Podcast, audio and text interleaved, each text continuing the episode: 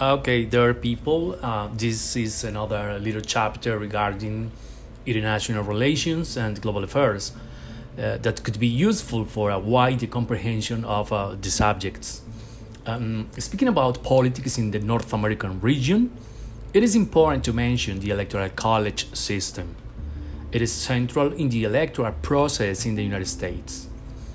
Uh, well, as you know, an election for President of the United States happens every four years on Election Day, held the first Tuesday after the first Monday in November. The election process begins with the primary elections and caucuses and moves to nominating conventions, during uh, which political parties each select a nominee to unite behind. The nominee, that is a, a candidate, also announces a vice presidential running mate at this time. The candidates then campaign across the country to explain their views, to explain their plans to voters, and participate in debates with candidates from other parties. During the general election, Americans head to the polls to cast the vote for president.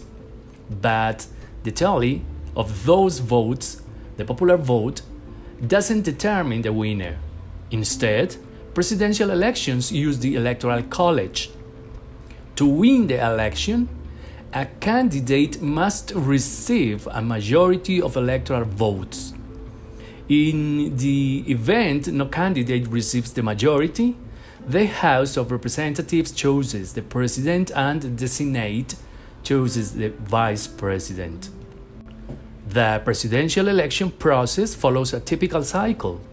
One can say that it is very synchronized, uh, since it is effectively proposed step by step. First, during the spring of the year before an election, candidates announce their intentions to run. Then, in summer of the year before an election through spring of the election year, primary and caucus debates take place. Third, the next stage is a period around six months.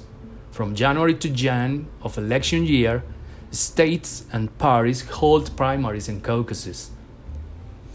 After that, from July to early September, parties hold nominating conventions to choose their candidates. Then, during September and October, candidates participate in presidential debates. Early November, that's the election day, and in December, electors cast their votes in the Electoral College, and finally, in early January of the next calendar year, Congress counts the electoral votes, and on January twentieth, we can see the inauguration day. So, as I mentioned, the most important institution when the presidential election is made is the Electoral College.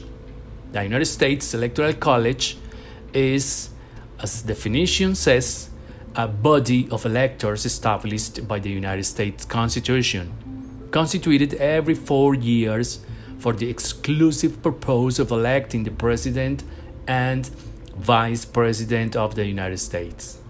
The Electoral College consists of five hundred thirty-eight electors and an absolute majority of two hundred seventy electoral votes is required to win an election. Pursuant to Article two, Section one, Clause two, the legislature of each state determines the manner by which its electors are chosen. Each state's number of electors is equal to the combined total of the state's membership in the Senate and the House of Representatives. Currently, there are one hundred senators and four hundred thirty-five representatives.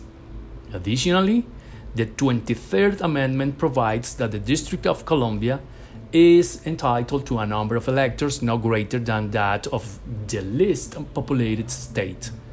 That's equal to three. So in total, we have five hundred thirty-eight electors. Following the National Presidential Election Day, in the first week of November, each state counts its popular votes pursuant to the state's laws to designate presidential electors. State electors meet in their respective state capitals in December to cast their votes. The results are certified by the states and D C to Congress, where they are tabulated nationally in the first week of January before a joint meeting of the Senate and House of Representatives. If a majority of votes are not cast for a candidate, the House resolves itself into a presidential election session with one presidential vote assigned to each of the fifty state delegations, excluding the District of Columbia. The elected president and vice president are inaugurated on January twentieth, as I told you, while the electoral vote has given the same result as the popular vote in most elections.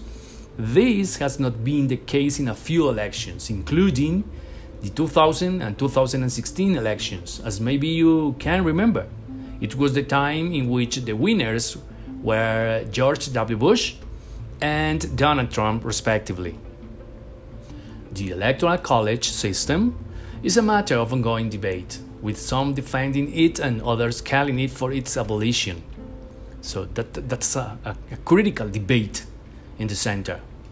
Supporters of the Electoral College argue that it is fundamental to American federalism, that it requires candidates to appeal to voters outside large cities, increases the political influence of small states, discourages the excessive growth of political parties, and preserves the two-party system, and makes the electoral outcome appear more legitimate than that of a nationwide popular vote. On the other side, opponents of the Electoral College argue that it can result in a person becoming president even though an opponent got more votes, which happened, as I mentioned before, in two of the six presidential elections from two thousand to two thousand twenty, that it causes candidates to focus their campaigning disproportionately in a few swing states while ignoring most areas of the country, and that its allocation of Electoral College votes gives citizens in less populated rural states as much as four times the voting power as those in more populous urban states. Polls since nineteen sixty-seven have shown that the majority of Americans favor the president and vice president being elected by the nationwide popular vote instead of by the Electoral College. Now, after this brief glimpse about the Electoral College system, and based on some William Kimberling contemplations, it is feasible to note that the advantages and disadvantages regarding its existence. Kimberling is a deputy director of National Clearinghouse on Election Administration. There have been a number of opponents on proposed reforms to the Electoral College system, most of them trying to eliminate it. But there are also loyal defenders of the Electoral College who, though perhaps less vocal than its critics, offer very powerful arguments in its favor.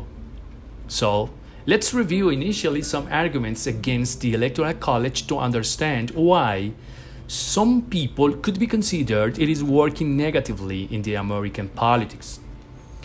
Those who object the Electoral College system and favor a direct popular election of the president generally do so on four grounds.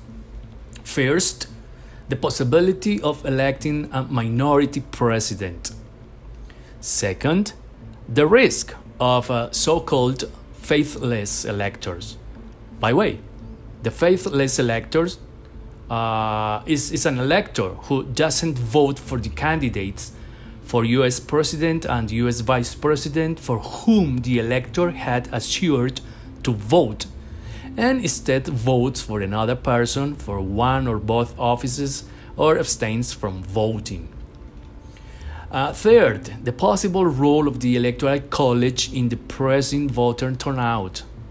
And fourth, its failure to accurately reflect the national popular will. Opponents of the Electoral College are disturbed uh, by the possibility of electing a minority president, one without the absolute majority of popular votes. nor is the concern entirely unfounded, since there are three ways in which that could happen. One way in which a minority president could be elected is if the country were so deeply divided politically that three or more presidential candidates split electoral votes among them, such that no one obtained the necessary majority. A second way in which a minority president could take office is if, as in eighteen eighty-eight happened, one candidate's popular support was heavily concentrated in a few states, while the other candidate maintained a slim popular lead in enough states to win the needed majority of the Electoral College. A third way of electing a minority president is if a third party or candidate, however small, drew enough votes from the top to that no one received over fifty percent of the national popular total. So, although more aspects are important in this discussion, we can summarize the opposite position in that ideas. Now, in the other side, there are some arguments in favor to the Electoral College system. So, we can say that proponents of the Electoral College system normally defend it on the philosophical grounds that the system, firstly, contributes to the cohesiveness of the country by requiring a distribution of popular support to be elected president. Second, it enhances the status of minority interests. Third, the Electoral College contributes to the political stability of the nation by encouraging a two-party system. And finally, fourth, according to them, it maintains a federal system of government and representation. So, in a nutshell, we can say that the Electoral College has performed its function for more than two hundred years by ensuring that the President of the United States has both enough popular support to govern and that his popular support is sufficiently distributed throughout the country to enable him to govern effectively. Although there were a few irregularities in its early history, none have occurred in the last decades, even considering the difficult process that we recently experienced with the Trump's negative reaction against the election's results in twenty twenty. Proposals to abolish the Electoral College, though frequently put forward, have failed largely because the alternatives to it appear more problematic than is the college itself.